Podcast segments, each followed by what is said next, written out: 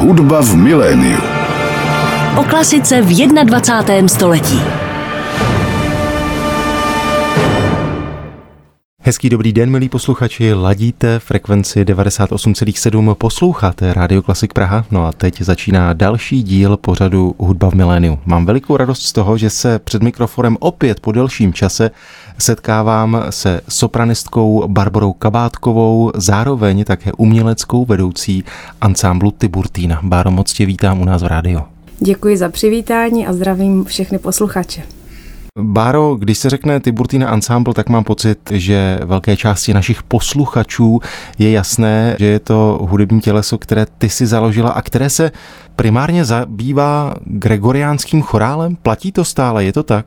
Platí to stále a čtyři gregoriánský chorál není jedinou z těch domén, které se věnujeme. My se věnujeme teď i hodně poměrně do soudobé hudbě a vzniká pro nás v tuto chvíli několik skladeb od současných českých skladatelů, ale středověká hudba, řeknuli tedy gregoriánský chorál i více hlasa, polifonní hudba, je v podstatě tím hlavním, co nás v podstatě asi nejvíc baví a čemu nejvíce věnujeme svého času. Kdo ještě předtím neslyšel nikdy náš rozhovor, tak možná bychom měli zopakovat takový ten základní mýtus, nebo možná ho vyvrátit o tom, že gregoriánský chorál vždycky zpívali eh, muži, aspoň to se učí v hudební výchově, že to je jednohlasí, bez doprovodu, že to zpívají muži, ale vy jste ženský ansámbl, čistě ženský, tak možná jenom zopakuj, jak to vlastně je. Já si myslím, že už možná v dnešní době, my jsme přece už starší generace, tak ale v dnešní době možná děti už se učí něco jiného, já nevím, musím se zeptat zeptat své neteře a svého synovce a svých dvou dalších neteří, které už jsou školou povinné, tak nejde jenom tedy o gregoriánský chorál, není hudba, kterou zpívali jenom muži, ale je to i ženská věc a to proto, že je to hudba, která se pěstovala především v klášterech a jak všichni víme, tak ženské i mužské kláštery vlastně existovaly, sounáležely k sobě a stejně tak podstatě i já vždycky ráda říkám, že zvlášť v České republice, tedy v českých zemích, nejstarší klášter byl ženský klášter benediktínský, takže oni nemlčeli, zpívali, protože kdo zpívá, dvakrát se modlí. ano, to platí. Báro, před námi je úplně nová deska Suprafonu s jasným názvem. Jistebnický kancionál a vlastně mám pocit, že to je termín, který jsem taky slyšel v hudební výchově. O tom se učí. Je o to tom tak? se učí. Já si myslím, že to je možná jeden z mála pramenů středověkých vůbec, a to nejen hudebních, o kterém se děti učí již na základní škole. Ale opět jsou okolo toho zase mýty, kde tedy vím, že se pořád se ještě pěstují a bude asi chvíli trvat, než se o jistebnickém kancionálu začne mluvit i trošku možná v širším pojetí, ale v podstatě jistebnický kancionál je spojován nejčastěji s husickým hnutím. A když se možná nějakého hodně šikovného školáčka a takového jako šikovného školáčka zeptáte, co si pod tím představí, tak on vám řekne, ho to je ta píseň, tož jsou boží bojovníci, nebo něco v tomto smyslu. Povstaň, povstaň, velké město pražské, to třeba je moje vzpomínka na gymnázium, takhle nás oslovovala moje profesorka dějepisu na gymnáziu a takže to jsou možná dvě takové jako základní písně, které si každý v, v tom kontextu s stepnickým kancionálem vybaví, ale to je úplná minorita toho, co tam můžeme nalézt v tom prameni. Předpokládám, že ty dvě písně, které ty si zmínila, tam jsou, ale nejsou na té nové desce. Nejsou na té nové desce a to záměrně, protože toho repertoáru je tam strašně moc. Já mám pocit, že tam je necelých asi 370-380 kusů zpěvní. To je obrovský pramen a to vlastně není ani jako úplně dochován. Jo? Je to v podstatě svým způsobem torzo. A já jsem vůbec před pár lety bych si vůbec nedovedla představit, že tuto hudbu budu se svým souborem provádět, protože jsem k tomu neměla žádný vztah. A vůbec k husitství jako takovém jsem prostě neměla vůbec žádný vztah a spíš bych řekla, že jsem vždycky byla jako naštvaná, že nám husité prostě zničili ty knihovny a na Zbraslavě nám prostě přeházeli přemyslovské hroby a tak. Ale to je přesně to, co my si vlastně z toho základního školství možná neseme v sobě a pak až později, když jsem se trošku do toho dostala hlouběji a nechala se inspirovat mými kolegy muzikologickými, ale i historiky a četla jsem si trošku víc o tom, tak jsem vlastně zjistila, že to jako je podstatě to nejmenší, co by člověk si měl z toho, nebo měl si s tím husitstvím spojovat, jo? že tam je daleko víc věcí zajímavých a hlubokých a ne vlastně jenom nejde jenom o krvavé bitvy a prosazování si něčeho tímto způsobem. Takže já jsem nevěděla úplně ze začátku, jak se jako toho chopit, protože těch témat samozřejmě tam hodně, jak je to kniha, která jedna, který respektuje liturgický rok, ale i obsahuje spoustu písní, které samozřejmě jsou navázány na liturgický rok, tak po bližším studiu jsem se rozhodla věnovat se tomu asi nejdůležitějšímu, z mého hlediska tedy nejdůležitějšímu tématu toho pramene a to je slavnost božího těla a vůbec všechno vlastně spojené s tím přijímáním pod obojí a proto tato deska vlastně neobsahuje ty bojovné písně husického hnutí, které tedy jsou až i pozdější. Jo? To není vlastně úplně ten základ toho repertoáru, který tam najdete. Teď to tedy byl Tiburtina Ensemble v našem vysílání, no a se mnou ve studiu jeho umělecká vedoucí a zakladatelka Barbara Kabátková. Báro, my jsme si pouštěli ukázku z jistebnického kancionálu z nové suprafonské desky. Je celá v češtině, nebo teď mi to vysvětli s tou češtinou. Všechny ty věci, které tam jsou, jsou v češtině nebo staročeštině, nebo byly překládány, jak to bylo vlastně? Ten repertoár, který my jsme natočili, tak je ve staročeštině kompletně. Ale ne všechny ty kusy jsou původně ve staročeštině, nevznikly ve staročeštině, ale je tam spousta eh, liturgických zpěvů, zejména promši, které byly původně v latině a byly přeloženy do staročeštiny. A to si myslím, že i v tom je ten veliký poklad jistebnického kancionálu jako pramene, že obsahuje v podstatě ten římský chorál přeložený z latiny do staročeštiny tak, aby tomu každý rozuměl. Velmi často jde o krásný jazyk i řekla bych, že poměrně jako ten překlad je opravdu velmi jako slušný a hezky udělaný. Někdy je to trošku slabší. Já samozřejmě nejsem jazykovědec, jo, takže to zase hodnotím ze svého pohledu, ale i co jsem četla hodnocení odborníků, tak by asi se mnou souhlasili ale je to právě důležité tomu, že každý tomu mohl rozumět a mohl si pak z toho vzít, co chtěl. Ty věci, které byly překládány, měnila se nějak ta eh, melodie, nebo to opravdu zůstalo tak, jak to bylo v té latině? Velmi často, nebo řekla bych tak z 99% se neměnila. Samozřejmě někdy přibyla jedna notička a tak, ale to se, myslím, děje i během toho vůbec vývoje gregoriánského chorálu na základě různých tradic, že někde na jednu slabiku jsou dvě noty, někdy jenom jedna, to je prostě různé. Či větší melizma z někdo přidá, protože má tu potřebu. Takže samozřejmě trošku to přizpůsobili staročeštině, ale kdyby si to poslouchal třeba cizinec, to CDčko, tak určitě v tom pozná ty kusy, kdyby tedy byl znalcem gregoriánského chorálu, samozřejmě to už je příliš kdyby, ale se omlouvám posluchačům. Jistě jsou, ale... ale jsou kdyby, a, takže určitě byste poznali, že jde o původní repertoár. My jsme v 15. století, říkám to tedy správně. No, když, no, na přelomu 14. a 15. století. Když bychom to srovnali s těmi ostatními prameny, řekněme třeba z Francie nebo z Jižní Evropy, jak obstojí jistebnický kancionál a jeho zpěvy? Já bych si vůbec nedovolila cokoliv v tomto kontextu srovnávat, protože je to tak specifická hudba. Ale za mě jako za muzikanta, když teď opomenu moje nějaké muzikologické znalosti, tak když to vemu jenom opravdu z toho muzikantského pohledu, tak velmi často jde, zvlášť u těch tedy nově skomponovaných, mluvím tedy o nově skomponovaných zpěvech, takzvaných kancích, tedy takových písních, tak jde velmi často o složité melodie s velkými skoky a velmi často, nebo v podstatě to, co my jsme natočili, tak mi přijde jako opravdu velmi zajímavé hudebně. Takže je to něco specifického, je to určitě české, ale v kontextu evropském je to v podstatě něco úplně jiného, než se v té době skládalo.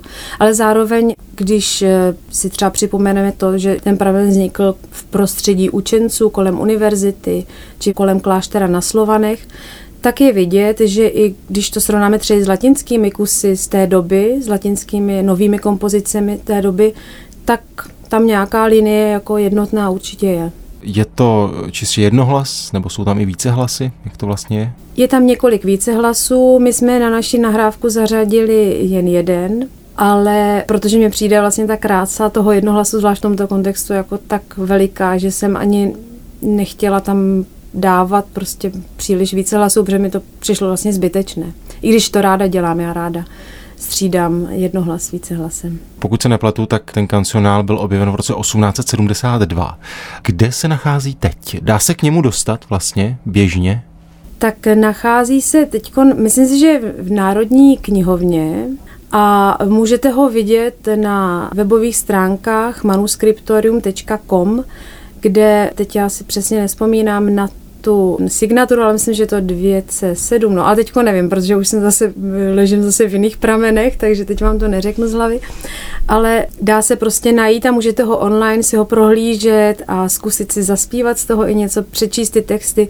Pro mě to bylo asi nejsložitější, když jsem pracovala přímo s pramenem, ač tedy existuje u velké části těch zpěvů, už existuje edice tak jsem samozřejmě pracovala i s tím pramenem, protože mě zajímalo, jak to vypadá a ten text pro mě by byl asi nečitelný, jo, kdybych neměla k tomu tu edici na pomoc. Tak to teda bych si asi hodně času na tom ztratila, nebo věnovala bych tomu hodně času, protože jako je to vlastně špatně, velmi špatně čitelné pro mě tedy, protože nejsem zvyklá číst ve starých pramenech ve staročeštině. Mým hostem na Klasik Praha je dnes tedy Barbara Kabátková. Báro, my už jsme na začátku mluvili o tom, že je to věc, o které se učí už na základní škole, tak předpokládám, že musela být už mnohokrát zpracována. Vlastně existují nějaké nahrávky podobné této, byly natočeny některé písně, části z Jistebnického kancionálu a vy jste tak mohli na něco navazovat? Natočeny byly, ale já se přiznám, že jsem je záměrně neposlouchala protože pro mě samozřejmě určitě každý slyšel někdy píseň, to jsou boží bojovníci, to už jsem jmenovala, ale pro mě i některé ty kusy, které jsem zjistila, když jsem si je googlovala, tak jsem zjistila, že natočeny byly, ale nechtěla jsem je poslouchat, protože já jsem si nějak ten pramen, jsem ho nějak pojala, pro mě představuje spíš jako takovou výpověď křehkého člověka, který se snaží v poměrně dost komplikované době se snaží prosadit něco nového a něco, co je vlastně strašně niterné, protože samozřejmě křesťanství, to už bychom se dostali asi do příliš hluboko, ale v podstatě je to velmi jako niterná věc, strašně subjektivní a i tak vlastně já promítám do této nahrávky to moje pojetí toho pramene a tu moji představu možná až romantickou bych řekla od konci 14. století a začátku 15. století, kde opravdu české země už za sebou měly, řekla bych, asi to nejlepší. A před nimi, nebo v té době jako bylo spousta nových věcí a nebylo to určitě lehké a teď lidé stále věřili v Boha a v Krista a v jeho odkaz a v církvi se dělo spousta věcí a které třeba nebyly moc pěkné a do toho přišel Jan Hus, že jo, který měl nějakou myšlenku o tom, co vlastně Kristus se nám snažil říct a co se nám snažil odkázat. A teď ti lidé to nějak cítili, zároveň měli, byl na ně kladen velký odpor, že jo, to jako nebylo přípustné v podstatě vykládat to, že by někdo přijímal pod obojí a podobně, když to takhle jako velmi laicky schrnu. A proto já tam právě za těmi písněmi cítím takovou jako křehkost toho člověka, který ví, že dělá něco, co úplně není správně, myslím v kontextu dobovém, ale zároveň se za tím stojí a cítí to tak. Takže proto já jsem nechtěla si nic poslouchat a nic jsem neotevřela, jedinou nahrávku. My jsme zmínili tu staročeštinu. Jak se v ní vlastně zpívá? Protože předpokládám, že ty a tvé kolegyně jste zvyklé zpívat především třeba v latině nebo v jiných jazycích, ať už je to třeba italština. Tak jak se zpívá v té staročeštině? Mně se v ní zpívá skvěle, protože v podstatě všemu rozumím dokonale, že tak ať člověk zná nějaký jazyk a pokud není rodilý mluvčí nebo neovládá ho dokonale, tak samozřejmě musí víc pracovat na tom, aby mu porozuměl, aby porozuměl tomu zpívá. A pro mě je na prvním místě právě to porozumění toho textu a pak samozřejmě jednodušeji se ta hudba interpretuje. Takže mě se v něm zpívalo dobře, samozřejmě já doufám, že všechno je správně vysloveno, protože nemáme žádného rodilého mluvčího, který by nám s tím pomohl. Takže jsme se snažili někdy udělat i nějaký možná kompromis, protože i v rámci toho pramene je spousta různých čtení a chci tedy říct, že je spousta jakoby verzí stejných slov, tak různě napsaných a Ty teorie k tomu jsou různé, protože samozřejmě ten pramen nevznikl najednou, vznikl v určitých obdobích a to se na tom podepsalo. Takže doufám, že jsme vždycky našli tu správnou variantu a že jsme to natočili tak, jak to možná mohli zpívat, i když nás je hodně z Prahy, tak doufám, že tam žádný přízvuk pražský nebude slyšet. Báro, myslím si, že celou řadu našich posluchačů zajímá ve chvíli, kdy mluvíme o jistebnickém kancionálu a o nové desce. Zdali se můžeme těšit i na koncertní provedení. Tak jsme v době, v jaké jsme, ale zdali to máte v plánu? V plánu to máme, už vlastně premiéra měla proběhnout v říjnu, ale to se nepodařilo, tak teď je přeložené na 17. června premiéra vlastně této desky nebo koncertního provedení většiny kusů z této desky a to v rámci festivalu Koncentus Morávie. Pokud se to stane, samozřejmě nevíme, ale věřím, že jak tak znám Koncentus Morávie a celý ten produkční tým, tak oni určitě budou chtít streamovat ten koncert, takže věřím, že někde zazní a doufám, že tam budou posluchači, protože milí posluchači, my vás tak strašně potřebujeme, nám tolik scházíte a už se to nedá vydržet prostě. Ten mikrofon není jako moc fajn věc. My potřebujeme obličeje, ať už jsem radši nebo smějí, to je jedno, ale jsou tam. To, to potřebujeme. To je samozřejmě časté téma mých rozhovorů v posledních týdnech a měsících. Jak vlastně ty vnímáš ten online streamovací svět, třeba právě ve spojení s hudbou, o které mluvíme, s hudbou středověku? Těžko říct, ono to trošku závisí vždycky na té náladě, kterou hmm. zrovna mám, a protože já musím za sebe tedy říct, že já se pohybuji v takových vlnách, kdy je vždycky hrozně pozitivní a všechno vidím dobře a že to za chvilku už bude fajn a to.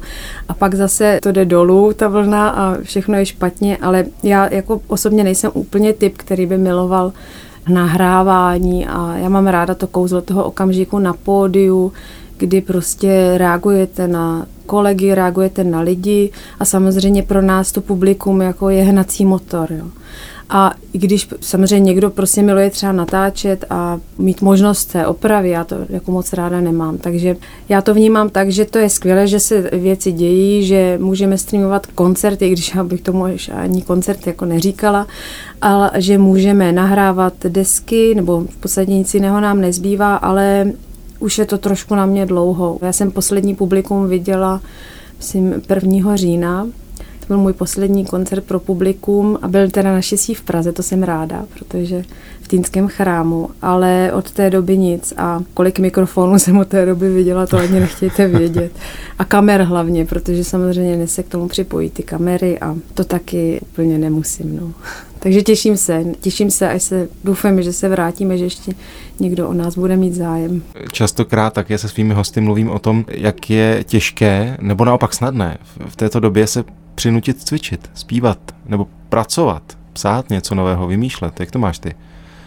No, pro mě není těžké se přinutit. Pro mě je to vlastně takový jako bod, takový záchytný bod. Já strašně ráda vlastně pracuju a cvičím hrozně ráda, ale já prostě nemám kdy, protože já mám dvě malinký děti a nechodí do školky a hlídání samozřejmě nějaké mám, ale musím ho omezovat, protože stojí to peníze a v dnešní době prostě mám pocit, že nemůžu jako vyhazovat peníze jen tak, abych si řekla, dnes si budu celý den cvičit nebo na dvě hodinky, na tři hodinky, takže se to snažím eliminovat, takže toho času je spíš málo, takže já hodně pracuju večer a v noci a není to úplně asi ideální, no. Už by bylo jako fajn mít trošku víc prostoru. Takže, ale to zase mám já, takže mám rodinu, jo, ale samozřejmě mám kolegy, kteří můžou prostě na sobě pracovat. Vlastně jim to závidím, protože mají pro sebe čas, můžou objevovat nové světy svého nástroje, svého hlasu a nebo i jiných dovedností a to prostě pro mě je to vlastně všechno jako horší, no.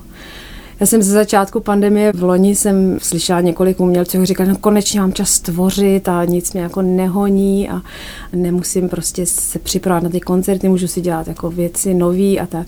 A jsem byla úplně vysílená, protože můj den začne tím, že musím obstarat děti, pak si musím věnovat, nákup, úklid, oběd, chvilka klidu a zase jedeme na novo. Jo. Takže a večer prostě někdy v půl devátý nebo v devět hodin sednout k počítači, pracovat, vzít harfu, cvičit, zkusit si zaspívat něco, nezbudit u toho ty děti.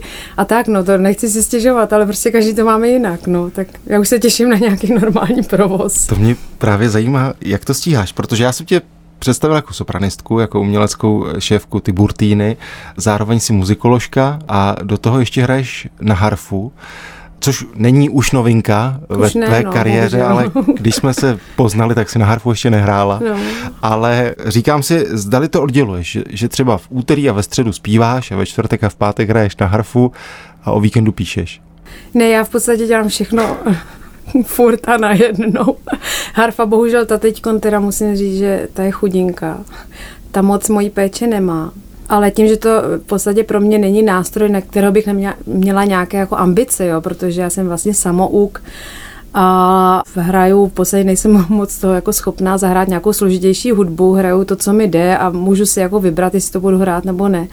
Takže tam to zas tak neřeším. U toho zpěvu je to někdy horší, protože vlastně pořád jsem jako v provozu, já mám poměrně dost práce, i v zahraničí můžu jezdit do ciziny, zpívat, natáčet, ale musím se na to připravovat, tak tam trošku cítím jako že bych teda k tomu ráda věnovala víc času a měla opravdu nějaký prostor pro sebe v klidu, jo? že nebejt furt hnaná tím, že ještě k tomu musím vyřídit 20 e-mailů a psát nový program a dělat ještě něco, protože ještě dokončuju doktorát, tak ještě k tomu něco jako dělat, tak furt vlastně mám nad sebou takovou jako výčitku, že bych měla něco ještě dělat, jo? že pořád vlastně mám před sebou ten seznam těch věcí a ono tam furt něco přibývá, přibývá, přibývá a ubejvá tak jako málo, jo. A přitom vlastně nepamatuju si, že bych si jen tak třeba sedla a pustila si film. Naposled, myslím, před třemi nedělemi s manželem jsme se dívali na Havla, ale to bylo asi opravdu po roce, jo, co jsme si prostě udělali takhle klid, no.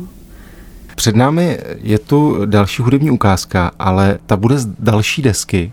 To není úplně běžné, že vychází desky tak jen tak, jako že to tak přijde a že jich je najednou poměrně docela dost. Tentokrát je to deska, která vychází u vydavatelství Akcent, tak je to náhoda, že se to sešlo takhle dvě nové desky naraz? Je to obrovská náhoda, protože ta první jmenovaná deska Jistebnický kancionál, která vychází u Suprafonu, tak té předcházela veliká příprava moje, muzikologická ve spolupráci s muzikoložkou Hanou Werner Vlhovou a Natočili jsme ji tedy v podstatě v loni v červnu a trvalo to prostě dlouho vlastně, než se to všechno dokončilo a to a je opravdu tam je veliká příprava. U této druhé desky ten nápad nebo to oslovení ke spolupráci s belgickým souborem Oltremontano, což je soubor dechových nástrojů, tak přišlo 14 dní před natáčením toho CDčka a to na konci listopadu loňského roku. A v podstatě my jsme naskakovali do rozjetého vlaku, protože původně ten projekt měl dělat jiný soubor, kde prostě došlo k nějakým komplikacím a nešlo to ke zdravotním komplikacím a oni nemohli a já jsem v podstatě musela během těch 14 dnů předělat úplně celý ten program, který už vlastně v podstatě byl hotový. A já jsem ho musela udělat, aby jsme prostě nepoužívali něco, co vymyslel někdo jiný. Takže to je teď taky taková doména této doby, že v podstatě to, co normálně já dělám třeba čtyři měsíce, kdy se věnuju té pramené přípravě a opravdu jako snažím se jít hodně hluboko a čtu literaturu, tak teď v podstatě velmi často se děje to, že to musím udělat za 14 dní až za 3 neděle, anebo ten projekt odmítnout, to je druhá věc. Druhá možnost. No takže tato deska v podstatě vznikla na základě inspirace obrazem, oltářním obrazem Hanze Memlinga, Kristus, původně tedy to byl pojmenován jako Kristus a zpívající andělé, dnes se už po vlastně velké bádání se tedy historici shodli, že to tedy není Kristus, ale že to je Bůh Otec, který obklopen anděli, kteří zpívají a kteří hrají na různé dobové nástroje.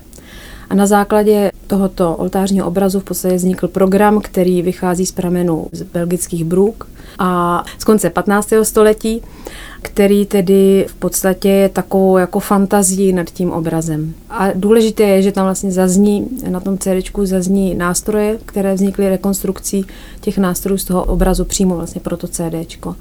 Na Klasik Praha je tedy dnes mým hostem umělecká vedoucí Tiburtína ansámblu sopranistka Barbara Kabátková. Báro, my jsme si teď pouštěli ukázku z Alba, které jste natáčeli s Tiburtínou společně s ansámblem z Antwerp. Pokud si správně vzpomínám, a my z té desky tady taky pouštíme ukázky u nás v rádiu, tak vy jste spolupracovali s ansámblem Capella della což je těleso, které také hraje na dechové nástroje tak si říkám, zdali je to záměr, zdali ty dvě obsazení, dechy a ženské hlasy k sobě jdou nejlépe nebo možná lépe než jiné obsazení.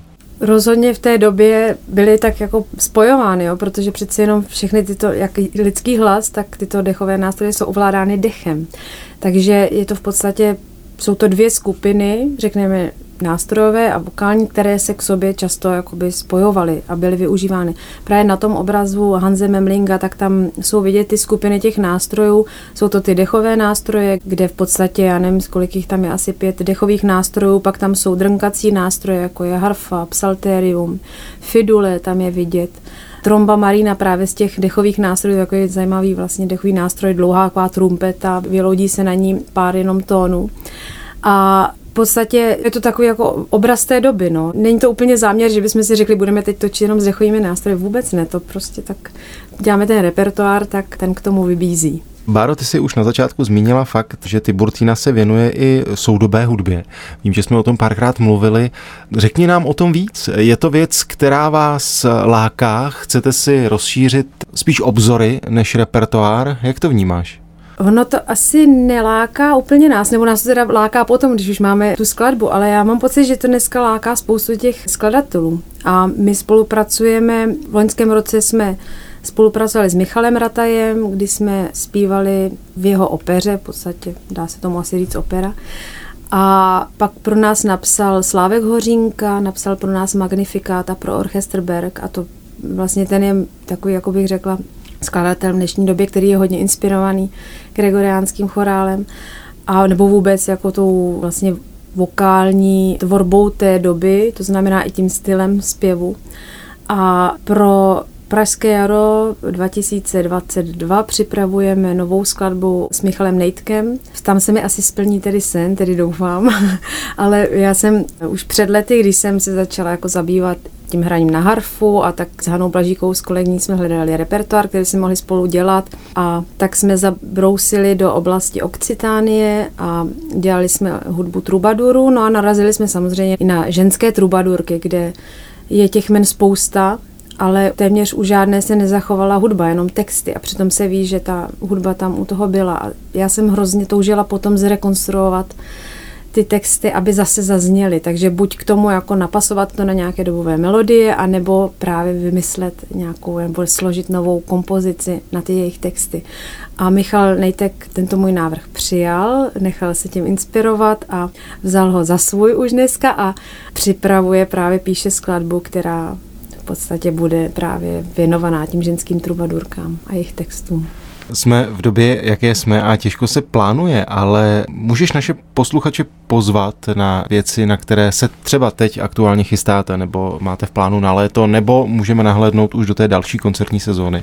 Tak eh, jak jsem již nastínila, tak já teď právě připravuju vlastně v letu, takzvaně v letu, to znamená během 14 dnů nový koncertní program, který by měl zaznít 3. května v rámci tedy streamovaného koncertu, který pořádá Alamire Foundation, což je belgická společnost pro polifonní hudbu, sídlí v Lovani při klášteře premonstrátů. A právě premonstráti letos slaví 900 let od založení svého řádu a oslovili nás, abychom připravili pro ně koncert právě na 3. května, takže já jsem tedy říkala, že asi by úplně nebylo nejjednodušší teď jezdit do Belgie, protože jsem to párkrát za poslední dva měsíce musela absolvovat a opravdu není to lehké, musíte mít spoustu pracovních povolení. Tak jsme se dohodli, že budeme točit na Strahově, tady u nás, kde jsou právě ostatky svatého Norberta, tedy hlavního vlastně patrona řádu a koncert bude streamovaný. Tak to je asi to nejbližší, co nás teď čeká a potom plánujeme právě koncerty už na červen a na červenec hodně cestování v létě Máme tam nějaké turné ve Španělsku, v Německu, na konec prázdnin je plánovaný festival v Utrechtu, Aude Musik, což je takový jako vlastně taková stálice pro starohudební fanoušky, tak já doufám, že to všechno bude, no, tak ne, nevím. Mě zajímá ještě jedna věc. My jsme samozřejmě Tiburtinu představili jako ženský ansámbl. Někdy se říká, že není úplně jednoduché, aby několik žen vydrželo v nějakém společenství pospolu a v harmonii. Tak mě by zajímalo, jak to vypadá u vás. A teď záleží, jakou odpověď zvolíš. No u nás to vypadá samozřejmě skvěle, jo, protože teda musím říct, pár žen tedy už odpadlo, někdy tedy z nějakého konfliktu, který se snad vyřešil, někdy tedy prostě jsme se každý posunuli někam dál, někam jinam, ale jinak mě jako s děvčaty dobře, no. Nevím, já doufám, že jim se mnou taky ale my máme jako to štěstí, že si ty věci umí říct na rovinu, takže když někdo někoho naštve, tak to tak jako vybuchne a je pět minut dusno a někdy trošku díl, ale jako vyčistí se to, že zase už se známe natolik, že víme, že si ty věci můžeme říkat, ty problematické jako momenty, že se dají jako říct na rovinu a že si nikdo neurazí, protože prostě se tak dobře známe. Takže já naopak, já se na to strašně vždycky těším, že se uvidíme, protože tam zase jako sice říká, možná, že je to jako problematický, ale zase na druhou stranu my si rozumíme, že jsme ženy a víme, jak co má být a žádný muž nám do toho nezasahuje a nekazí nám prostě tu představu o tom světě. A když teda tam nějaký muž je, tak si ho většinou, protože samozřejmě občas musíme, prostě nedá se vyhnout, musíme občas nějakého mužského mezi nás pozvat k některým projektům, tak si ho pak zase hýčkáme a on si zase jako, myslím, že užívá to, že může být s námi, no. Báro, já doufám, že naši posluchači si teď užili tu naši hodinku v rámci vysílání Rádia Klasik. Ať se daří tobě, ať se daří ty Burtině, ať stihneš vidět víc než jeden film za rok. Díky moc, že jsi přišla. Já moc děkuji za pozvání a i za ta přání a těším se, až vás všechny uvidím. Naschledanou. Hudba v miléniu.